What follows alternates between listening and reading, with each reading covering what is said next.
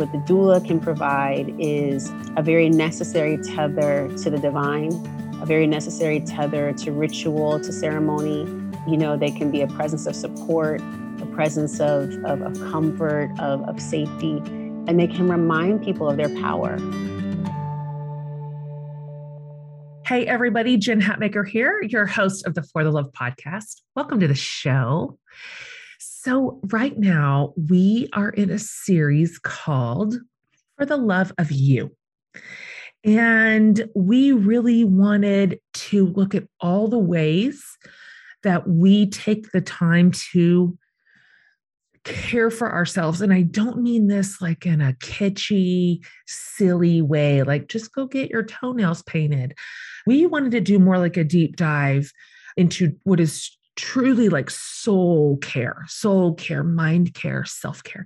So, whether that's through loving our bodies exactly where and how they are or using using like food as a tool for self-care and healing or learning how to address trauma so that we can live our lives fully because trauma is stored in the body as we're going to talk about today and so this week we are addressing a really specific season of self care, and that's those of you, although it's broader than this. So stay with, even if this isn't you, because actually the practices that we talk about in this next hour are ubiquitous. If you have a human body, this is an episode for you. But at a more granular level, we are discussing those of you who are journeying into motherhood be it first time moms or second or third or fourth or fifth or whatever.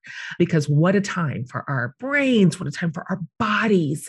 So much happening in our hormones and so many things to be planning for, to be processing. I know, I mean, I had my first baby in 1998 and I was young. I was 23. I was the first of all my friends to have a baby. And had virtually no I mean, I went in completely green. I didn't even have like my siblings' experience to draw from or any friends. I was just the first one out there, first man in the boat. And so I would have loved to have had the wisdom and the experience of today's guest who walks thousands of moms through what is truly like a sacred practice childbirth. And she does it in a way that is holistic and full of dignity and care and worth and autonomy and empowerment because stress and a sense of overwhelm can dominate this chapter if we let it.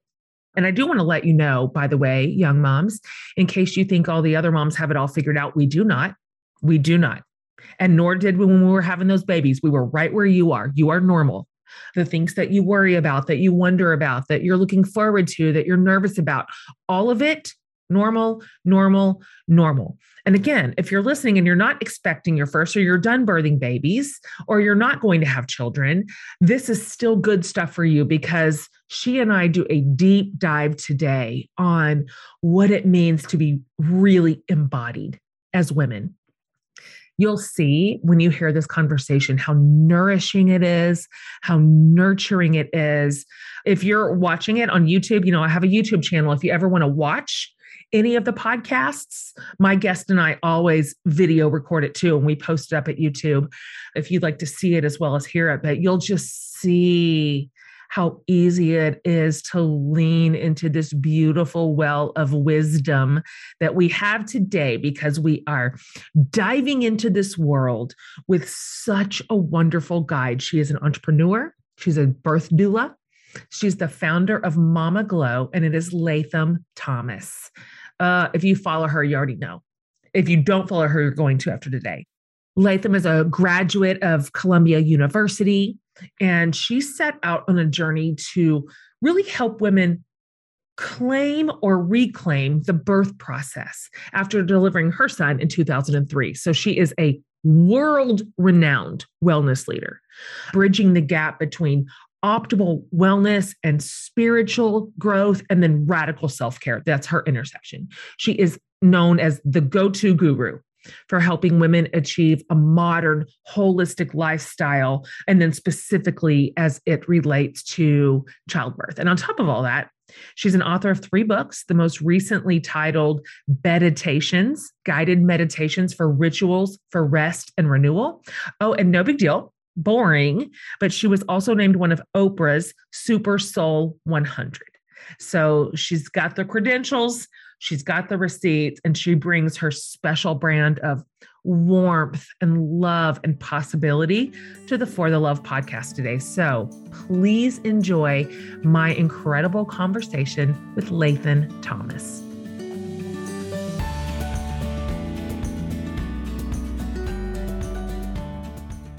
Latham, welcome to the For the Love podcast. I've really just loved you and watched you from afar. And I'm so happy to actually meet you. I'm thanks for being on today. Oh wow, Jen, thank you so much for having me. So I've told my listeners, I've kind of high leveled who you are and a little bit about about what you do. But could you, would you mind before we get into it, just telling us, you know, who you are and what it is you do. And then really like who are your people? Where are you at? What's what's your mama story here? Yeah, thank you. I'm Latham Thomas. I'm a founder of a maternal wellness company called Mama Glow, which serves people along the childbearing continuum, fertility through postpartum. And we also have a global doula training program for people who aspire to be birth workers or want to deepen their practice as doulas.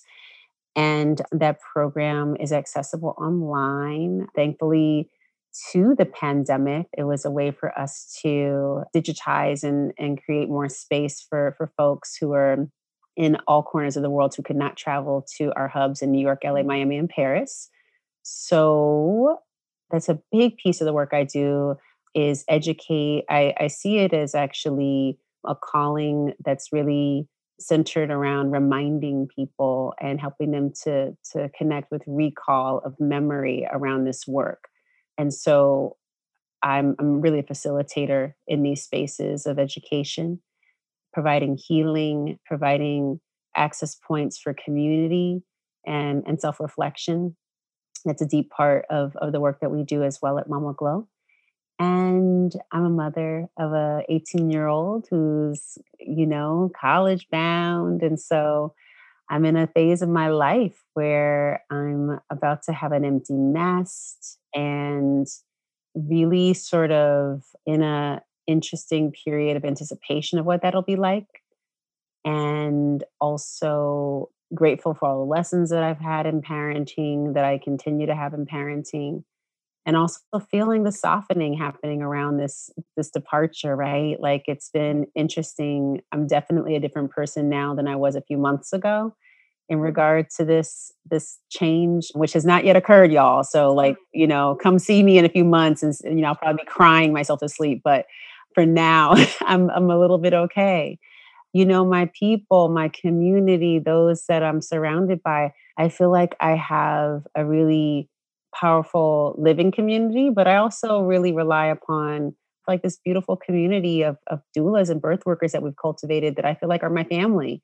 I feel like I have a whole bunch of babies, right? Of doula babies everywhere. And aside from them, certainly the people that I have supported along their journeys into into parenthood, that's a deep part of it too. Those are those are also my family. Totally. Was there a was there a pivotal moment or a, seminal moment in your life when you decided or knew that you wanted to dedicate your time and energy to helping other women move through their pregnancies with mindfulness and with ease and with intentionality. Like, this is a real specific space in the world. How did you find your way into this? Yeah, so my journey to birth work really started with the birth of my son. I was always interested, I think, and fascinated by birth because at the time that I became a big sister, I was at a really interesting age, and that was four years old, going into mm. five years. And that's a curiosity age in a child's life, right? So they've come to know themselves and understand how they are in their bodies a little bit. And now they're like really looking at the externalized world, right? And questioning and finding fascination and admiration and joy, like in everything. And so at the time, my mother was pregnant. I was four, going on five years old. My great aunt, my mother, and my aunt were all pregnant, due within a month of each other March, April, and May. This year would be 1985 that these babies would come in the spring. And so for me, it was so fascinating to see like just the bellies first of all because i was at the height of their bellies walking around sure. so i just would see like just the the forms change and and how they were in their bodies how they talked and and and sort of moved in their bodies. And also the conversation about pregnancy was really empowering. I didn't hear a lot about i just didn't hear a lot of negative conversation that i could recall. I heard a lot about, you know, support and joy and, and a lot of, and I saw a lot of like communing and supporting each other, which was really beautiful too. The thing that I think was most fascinating, my mom had me watch a PBS series called My Mom's Having a Baby. And I watched that and learned a lot about pregnancy in that experience.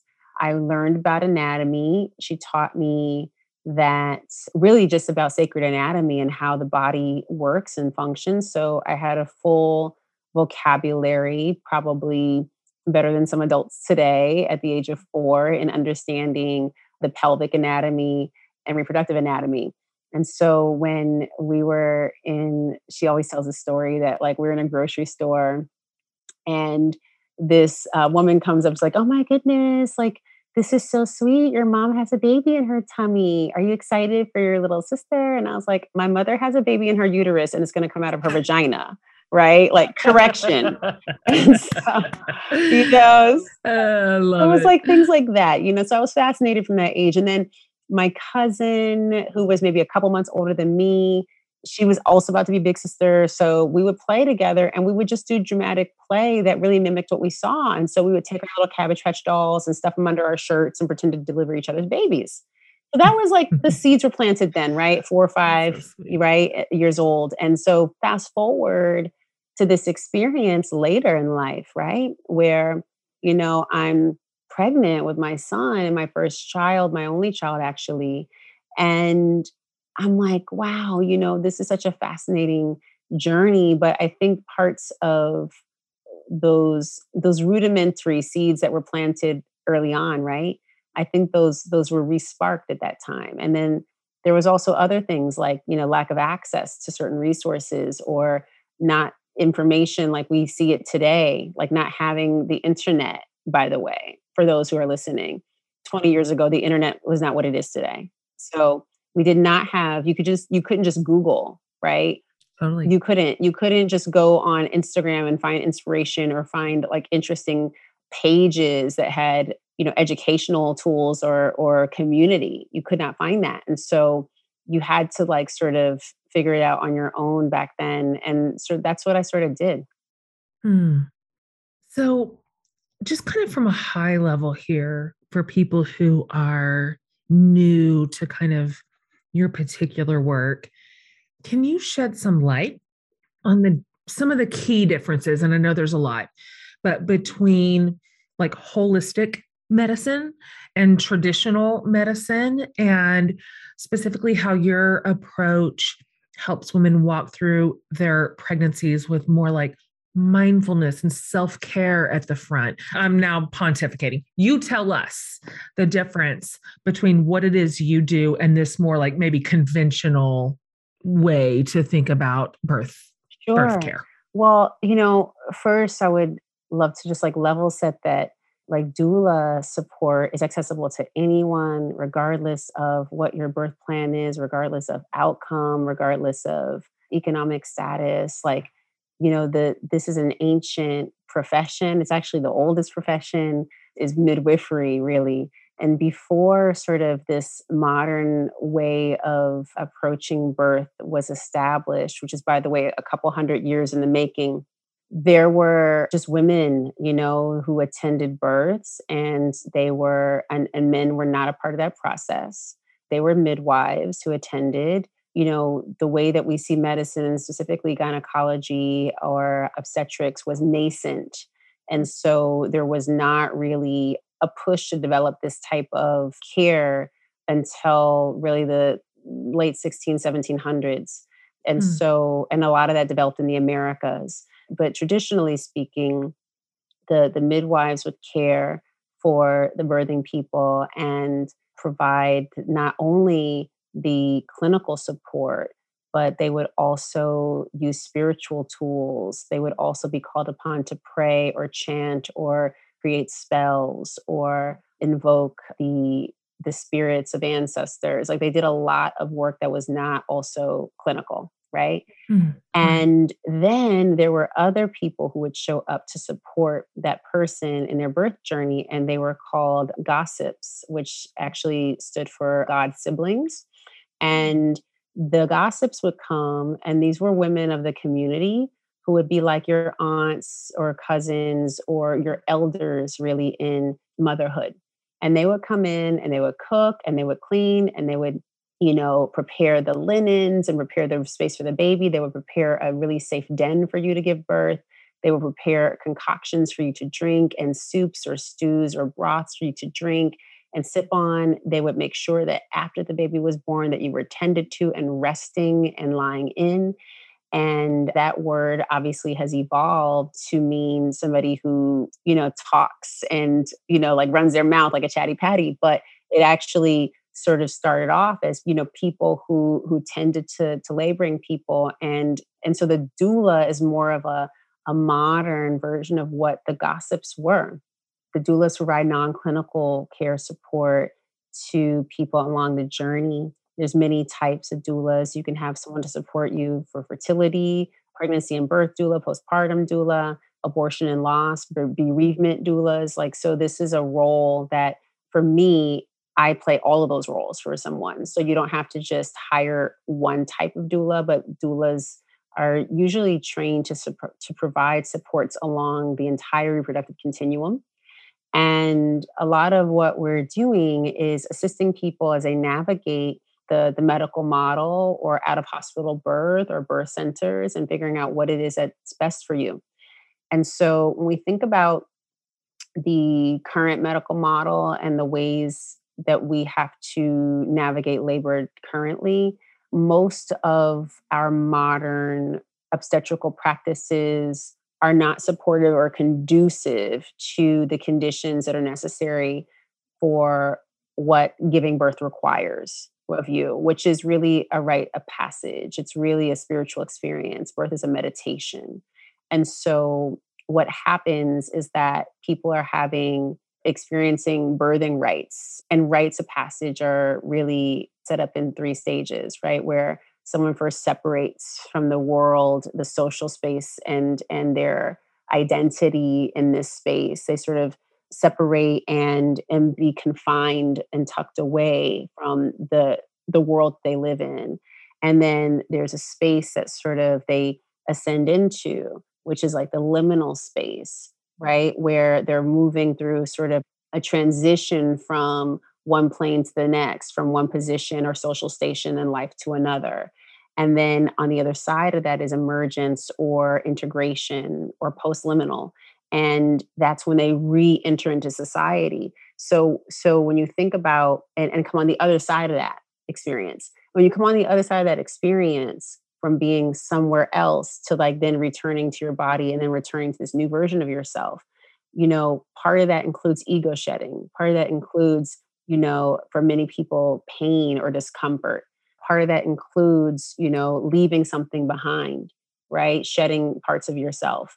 And then also part of that includes having something on the other side that you didn't have when you started, right? And so these are things that are not considered in our current medical model. Like this experience, right, of this rites, rites of passage, birthing rights in this way are not considered in our current medical model. What's considered safety, right? You know, our legal, you know, provisions here and and insurance, right? And right. so how do we protect ourselves which in most cases is is not aligned with the experience or the goals of the client, right? And then when you add on top of that any intersections that people live and exist with, we think about social determinants of health and whether or not people have access to medical care, to housing, to clean water, to clean air, to to education, like all these things that can also impact care and care outcomes. But then when you looked at the lived experience of racism and how that shows up on marginalized bodies, Black bodies, LGBTQ plus bodies, disabled bodies, like what that means when people enter into these systems, right? There's a lot that happens and, and there's a lot of vulnerability. And, and so a lot of what we're doing is, is helping people to understand the, the gaps, the enormous gaps in our system, you know, in our healthcare system, and also design a space that is about safety and dignity and belonging and transcendence also because it's mm-hmm. not just about surviving childbirth it is about thriving. It is about you know two souls or more coming through and coming together and and it's about healing. It is about creating an epigenetic blueprint for the future and and and in that process reclaiming our bodies as sacred reclaiming this process as holy. And so I'm interested in that. I'm interested in somebody's recollection of the experience being one where they felt triumphant, regardless of the outcome. So when we look at these systems, they're not designed to hold us in those ways, right? And so what what the doula can provide is a very necessary tether to the divine, a very necessary tether to ritual, to ceremony. You know, they can be a presence of support, a presence of of, of comfort, of of safety and they can remind people of their power, right? Because really, I'm here to not to tell you what to do or necessarily advise you, but remind you. I'm here to remind you of your power. I'm here to, you know, help you develop trust in yourself and maintain that. I'm here to help you foster self determination and resilience. And I'm also here to allow you to to sink deeply into vulnerability so that you can be held through this transformative process and not have to fight for your life. Mm.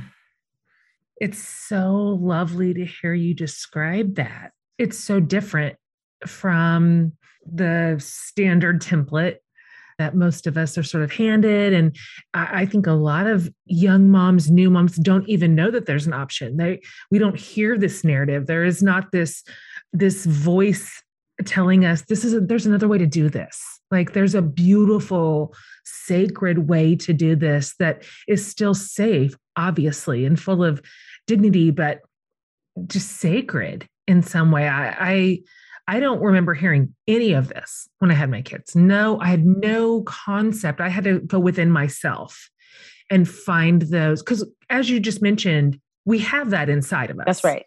If no one's there to remind us or chart a little path for us. I had to i had to go deeply within. I'm curious latham obviously i can understand where your your best practices and your knowledge comes from in terms of childbirth and science and biology and bodies.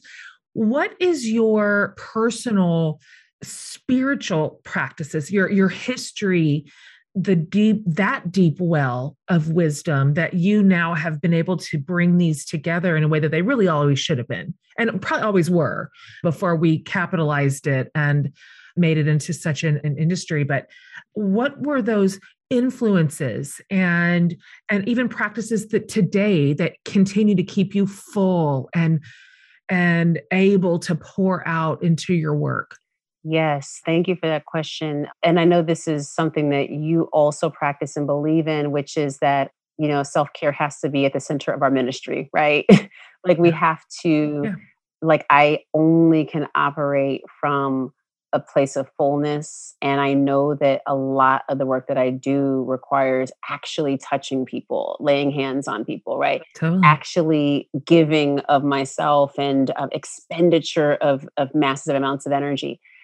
And what I also know is also in teaching and facilitating that and you know this from holding space for people from you know conducting groups and being in you know with audiences where there are everybody's having an experience of their own and trying to make sure that there's a cohesive energy that's kept up while those people are in your care and have your listening, right?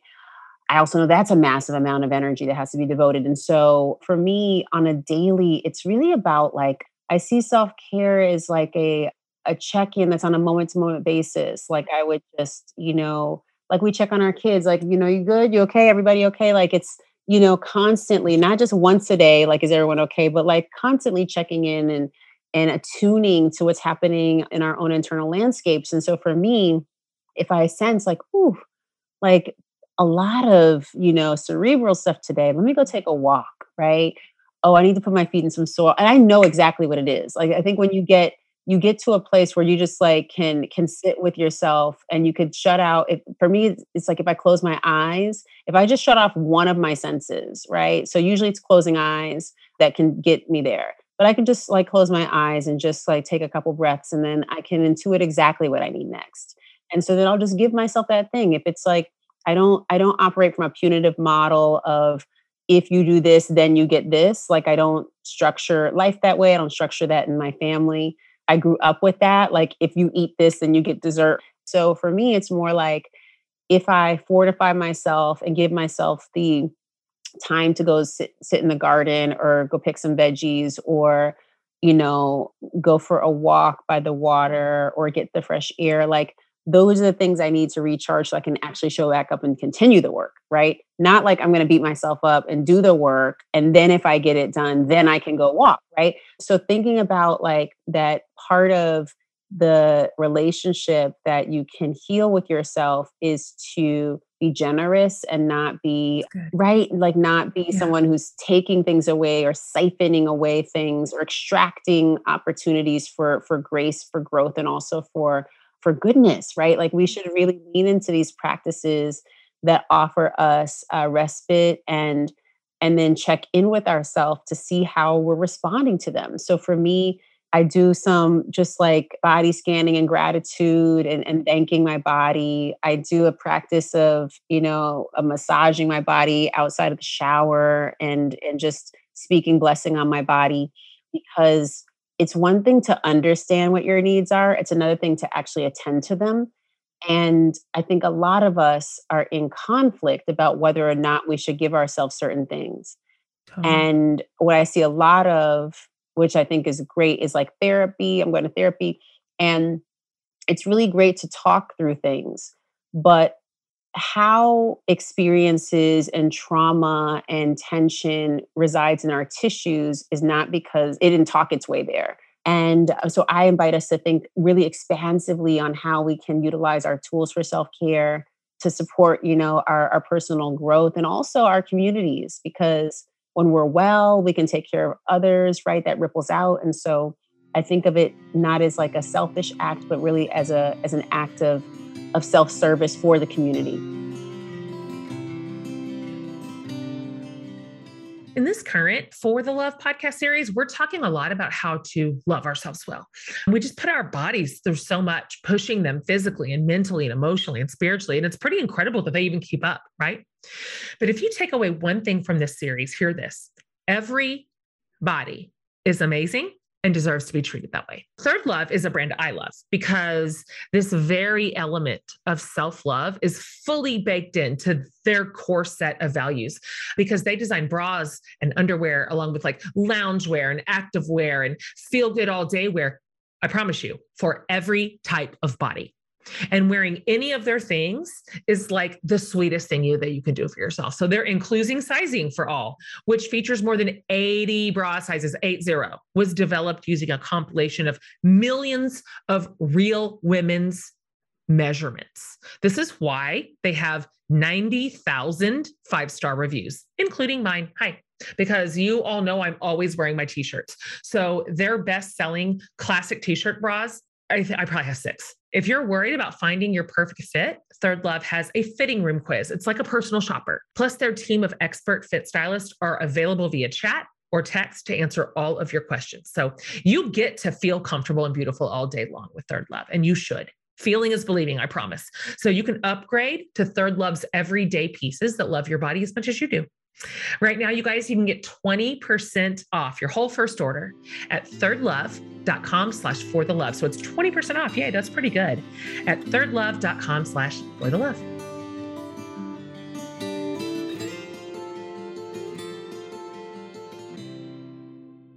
Think it's safe to say that we all want to live less toxic lives, including our footprint on this earth. We want to reduce and reuse, but it's just not always that easy. Like, take plastic, for example, it's literally everywhere. Everything we use is plastic, including our cleaning products, right? And tons of the plastic enters our oceans, which really has toxic effects on everyone, which is what I wanted to talk to you about today. Because one way that I'm reducing my own personal plastic load is with Blueland. Blue Land has been a game changer for me, and here's why. This is a revolutionary, like refill cleaning system with hand soap, dish soap, tons of other cleaning products, actually, where you buy their beautiful plastic free, reusable bottles once, and then you refill them forever. Blueland has helped eliminate, you guys, more than 1 billion with a B single use plastic bottles from landfills and oceans since just 2019. But look, even if Blueland wasn't the literal best cleaning option for our planet, I would still want to use them just for the quality of their products alone. They're cruelty free, they're made without parabens, phosphates, ammonia, VOCs, chlorine bleach, like none of that. And they have these incredible scents. You know, that's my love language, the smell of the thing, like rose bergamot and lily mint, my favorite. They're just tip top. Plus, they're high quality forever bottles. They just start at like $10 when you buy a kit. And then their money saving refill tablets start at just $2. So, in the end, you are saving money and our planet. It's a win win. So, right now, you can also get 15% off your first order when you go to blueland.com slash for the love. So, it's 15% off your whole first order of any products at blueland.com slash for the love. You guys, come and get it.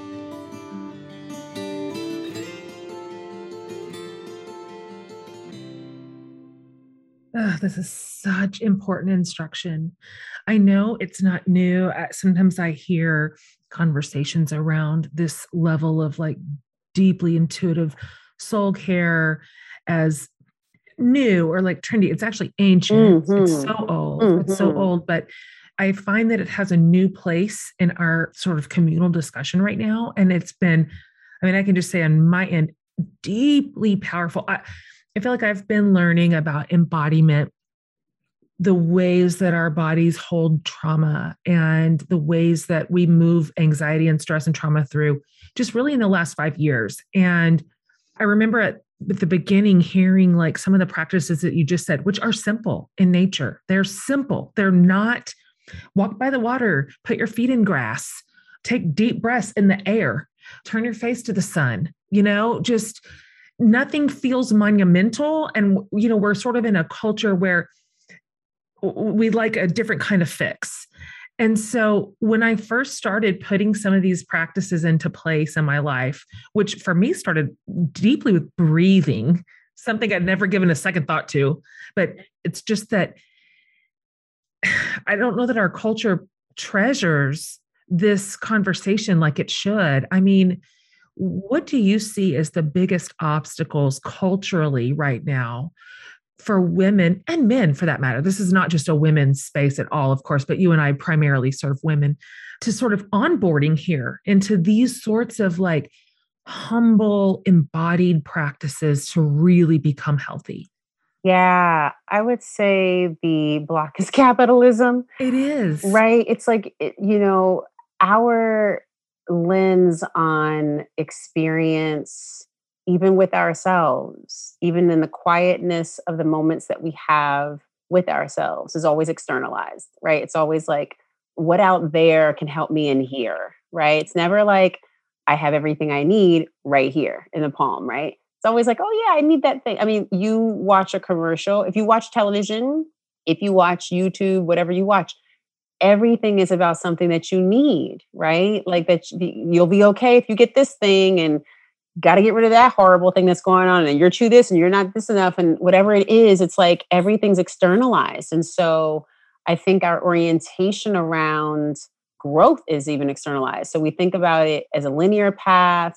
We think about it as a destination. We think there's a place we're going to get to. And then when we get there, it's like everything's going to be perfect we sort of intellectualize every philosophical and and I would say spiritual tradition and figure out how to frame it in a way that fits like our current, you know, model for individualism and uh, and capitalism, right? And so there's mm-hmm. always like this place that you can arrive to if you do these things, if you have this money, if you're right, all these things that people sort of think that they can uh, meditate away, pray away, you know, retreat away, bubble bath away, right?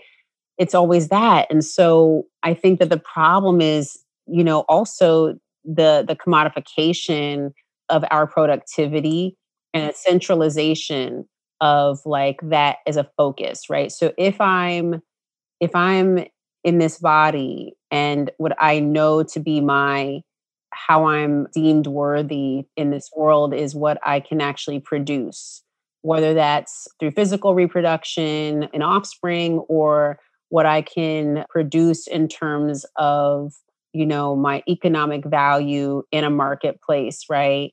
Over a lifetime. Like, what does that look like? How am I actually useful, right? You know, our lens on how we fit into sort of society is through that vantage point of like what I can produce, not just who I am, that I was already born worthy, that I'm already enough, that I don't have to go to more schooling or this or that or the third or fourth or fifth thing to become worthy or to become enough. And so instead, what we end up doing is, oh, there's a retreat, oh, there's this class, or there's this book, or there's this workshop.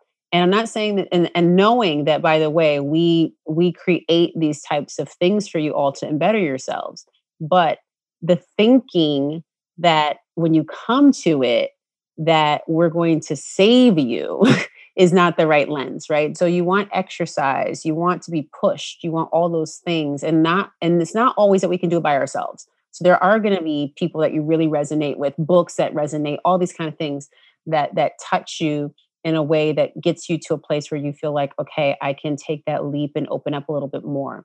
But our vantage point has to change. It cannot be about like okay i'm going to do this and then this is going to happen and that's and then i'm going to be worthy.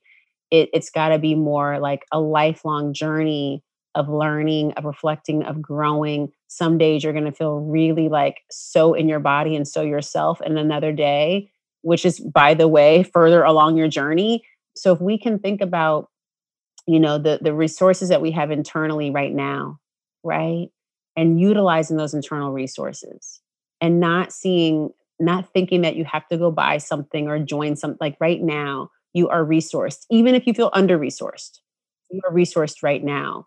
And that's why when we were giving these practices to y'all we did not say go sign up for this or go take we said go outside right? Go under a tree because it's for the free and when you totally. think about the things that are most powerful on us, that work on us in ways that are so profound, they are always so simple. Totally. Absolutely. It does. It's ROI on the earth is high. You know, this earth is healing and it's sacred and it's comforting. And I want to ask you one more question before we land the plane here, because you mentioned, of course, Mama Glow. And I love your work so much around it. I had my babies a long time ago and I I wish that I would have been under leadership like yours back then. I just didn't know it at the time. So you said and when it comes to Mama Glow, you you were part of your mission is to help women have faith in the benevolent universe and be an active participant in their co-creation of your beautiful life. And I just ugh, I just want to drink those words down.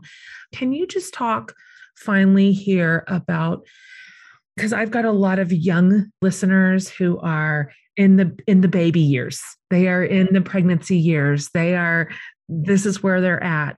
What are some of the steps, some of the practices that you give these young women to help them claim or maybe reclaim their pregnancies and then just find the absolute like optimum like joy and connection within them. Yeah. I think that one of the things that I sort of start with and and that I think really all doulas are, are really sort of um, checking for is really like meeting someone where they're at and understanding sort of their unique needs, right? And so, what I understand through so many experiences is that many people come to pregnancy with different sort of experiences, different emotions. And some people come to it through ambivalence, some people come to it through joy, through real triumph, through pain, through trauma. And and so a lot of what we're doing is really uncovering, you know, what it took for them to get there, how they're holding it and and, and navigating it and then really applying tools and supports individually to make sure that that person gets exactly what they need right? Which might be different from that person and and what i would say is a big piece is also making sure that people feel the ability to use their voice right? Mm, that's so so important. Right? I mean so much of our upbringing is about silencing and i think about it from you know being a kid i remember you know trying to speak up when adults were talking and being told to be quiet. I remember you know just a lot of framing around yeah. right like this kind of signaling to to respect authority respect teachers right? And so it's very interesting that so many of us had that upbringing and we're supposed to go into settings inside of institutions and speak up to people who totally. are perceived to have authority, right? Mm-hmm. And we haven't cultivated that muscle. That's right. right. So so part of it is just really helping people to understand the the power of their voice and also unearth it so they can speak it, right? And free it. And so a lot of practices around freeing the voice are part of, you know, what we do and we do this with the doulas too because again these are people who are like have to speak up and may feel compelled not to because of that so we have to so we have to unlearn a lot of things a lot of it's unlearning but i would also say a big piece is helping people to understand informed consent and understanding how to speak up and ask for the things that they need and understand what's available to them, what their rights are in each setting, right? So it's really just mapping for advocacy tools, which is a big piece, right? I think people feel really good when they can advocate for themselves and they can speak about their experiences. Storytelling is a big piece and being able to process that experience of what the what the birth was like. You know, it's always interesting like to ask someone, you know, I know that I was there, but what was it like for you? Right? That's good. Because mm-hmm. right? And I think another big thing too is really understanding what traditions mean for people and and how we can support them in accessing their own spiritual traditions or their own cultural traditions. And so a question that might be asked is you know is there something in your spiritual practice that I should know about? Are there some living traditions that are important to you that you'd want to be, make a part of this process right? Like these are the kind of questions that help us to design for an experience that feels really supportive for people. And, and for me, what that's looked like is, you know, bringing families from different backgrounds together and bringing elements of their traditions into the birth space. It's looked like being able to uh, research what a particular ceremonial rite might look like from a particular culture and and and bringing that information asking does this mean anything to you and then finding out right that like oh yeah my great grandmother did that. She's passed on. I have not been able to bring this in. I would love to bring this into my birth process. And not having to like you know appropriate anything or go learn or try to perform something but bring in something that people now can integrate that means something to them. These are all the things that i feel like are, are really important too. And i think what i would finally say is really understanding within the population you know that we are in a maternal health crisis in this country in the united states specifically for those who are listening i know the united states is uh, the most dangerous place in the developed world to give birth. And it's really unfortunate that we've been on a 25 year increase in black maternal deaths in this country.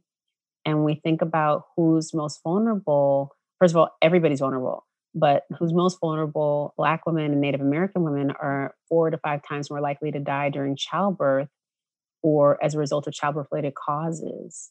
60% of these deaths are considered preventable. So, it's really scary to live in a country where this is a reality and where you're in service to people who are who who are potentially impacted by these statistics and it's even more challenging when you know you actually unpack the statistics and there's actually stories underneath right the actual sure, people.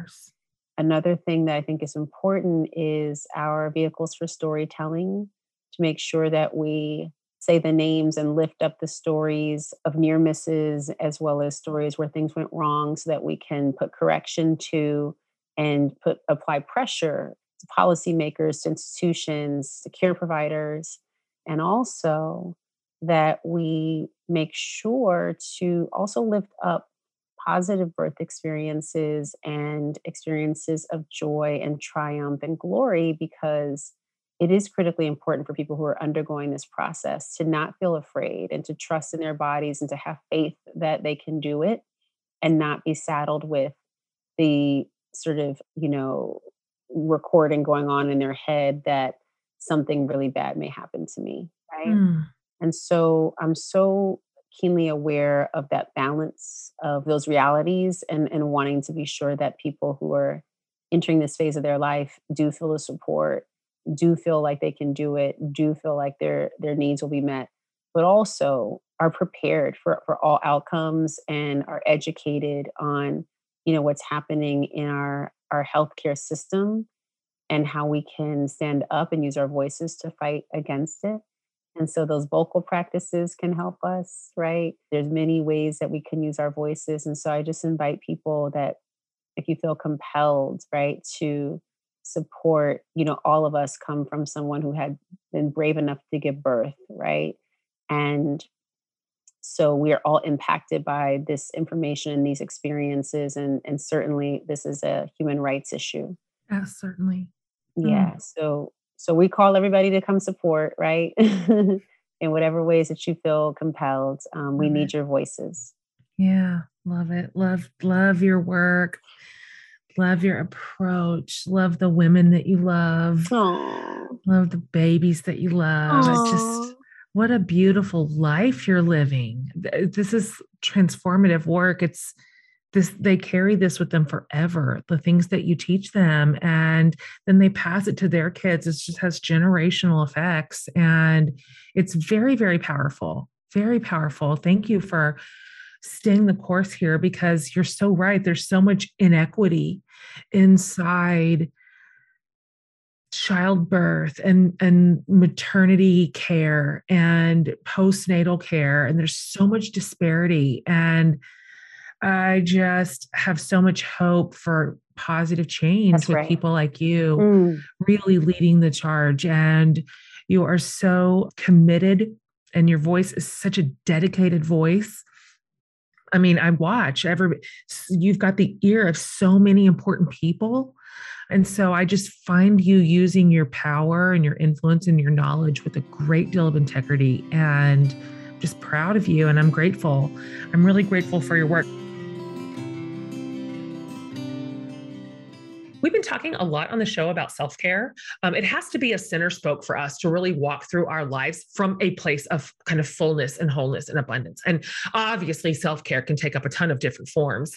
And sometimes self care even looks like a treat, like treating ourselves to something we love and that makes us feel better and makes us feel pretty and makes us feel like we were worthy of it. Like, I know it's cliche, but like a mani or a pedi. So, you guys, I really got into the at home manicure thing over the last year because of Olive and June. You've, you've heard me talk about about it online. This has kind of become a relaxing practice for me. I don't know if you're familiar with Olive and June's amazing nail polishes, but literally in every possible shade you could ever want. But they also have these full mani systems that have all the things you need for the perfect at home manicure in one box. It's like a patented brush handle that makes it effortless to paint with both hands so that one hand doesn't look like garbage, right? Lately, I've been using, and I saw that I got this inspiration from their Instagram account, the fall set from Olive and June's Mani system because I love the six autumn inspired colors. They're so pretty. But I also just ordered their new caramel apple spice set because the colors are kind of warm and cozy. And we need that right now, right? So here's the thing. Olive and June's Mani systems actually end up for sure saving you so much money too. I mean, it comes out to under $2 a manicure. So let's go ahead and say that's a lot less than the gel manicures at the salon. They just kind of want you to feel like your best self. And that has a lot of facets to it, but sometimes it means pretty nails, and that's okay. They love making beautiful feelings happen for everyone. So you can get this nail life. Go visit oliveandjune.com slash for the love and use the code for the love to get 20% off your first Mani system. Isn't that so fun? This is an exclusive offer that you can only get here, by the way. So it's Olive and June, O L I V E A N D J U N E dot com slash for the love, and then use the code for the love for 20% off your first Mani system.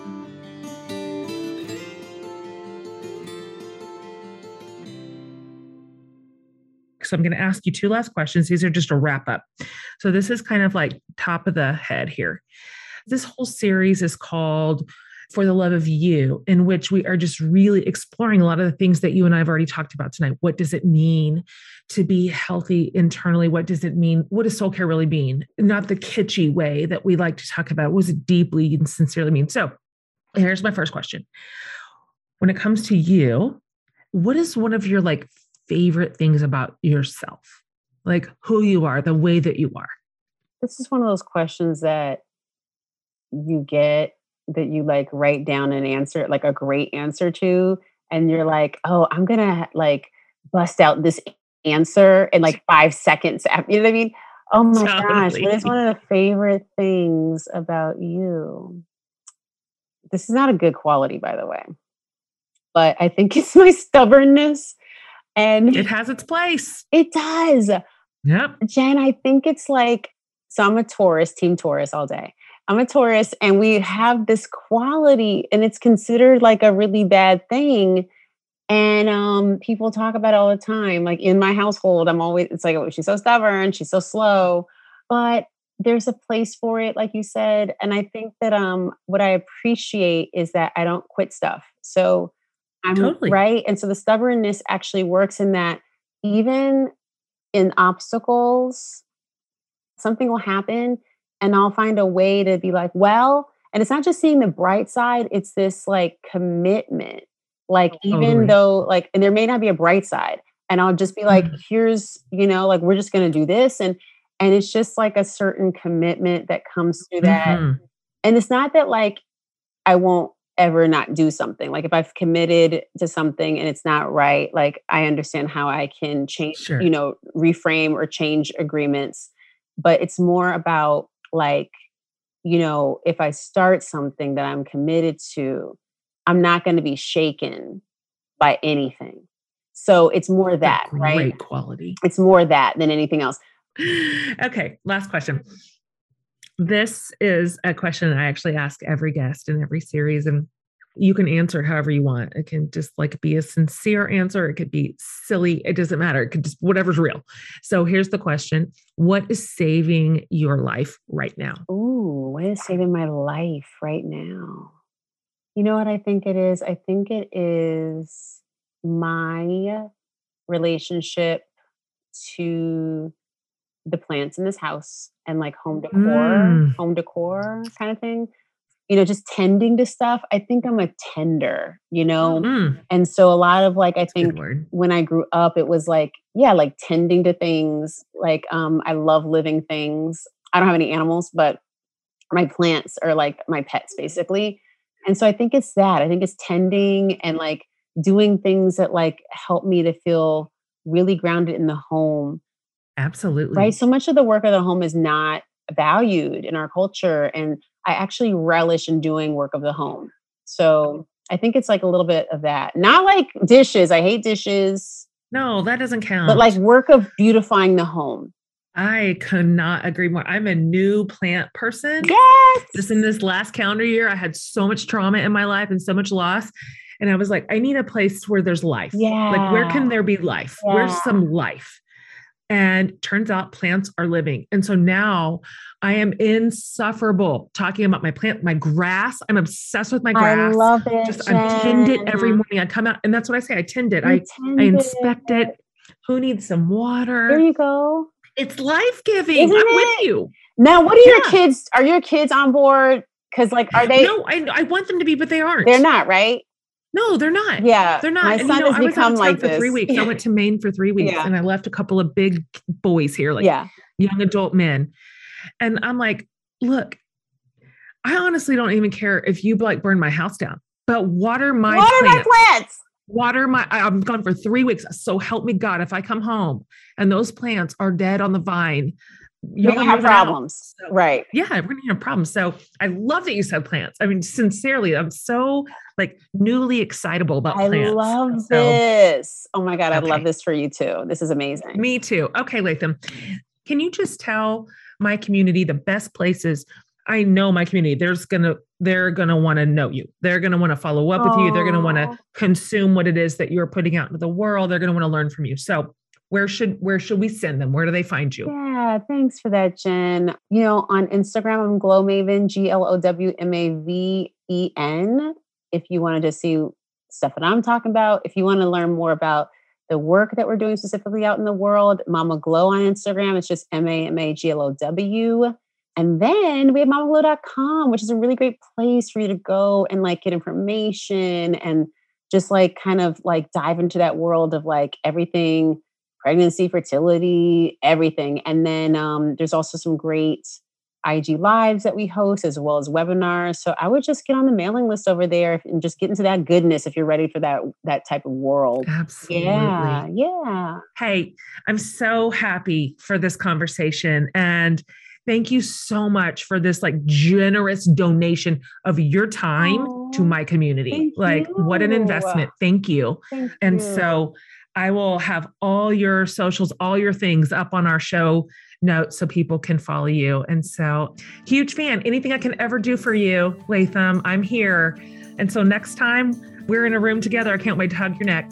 same. Same.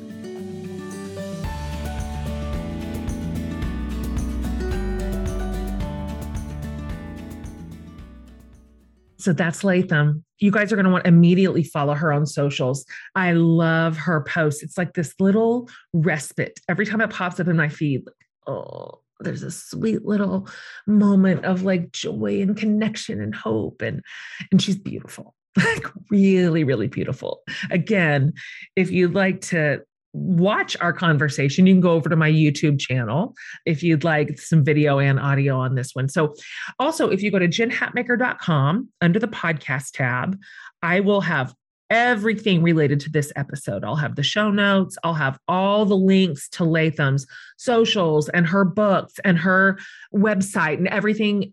Everything, everything, everything. So um, she's actually good for all women, but especially our our mamas, our pregnant, our little preggers. This is a wonderful guide for you to start listening to. So anyway, more to come in the For the Love of You series because we so sincerely do love you. Laura and her whole production team, and Amanda and I, we sincerely love the podcast community. And it is our singular goal to serve you. That's it. Like, what does our community want? What do they need? What are they hungry for? What questions are they asking? Who do they want to hear from? This is literally all that drives us. And so we really want to celebrate you and all things that are possible for you in this series. And so I'm just telling you that we have an incredible lineup. You are not going to want to miss a single episode. And if you have, go back and pick up what you missed. Otherwise, know that you'll never miss an episode if you subscribe. So hit that subscribe button wherever you listen to podcasts or over on the YouTube channel, and you'll never miss a single episode. All right, you guys. Latham is the greatest. Can't wait for next week. I will see you then.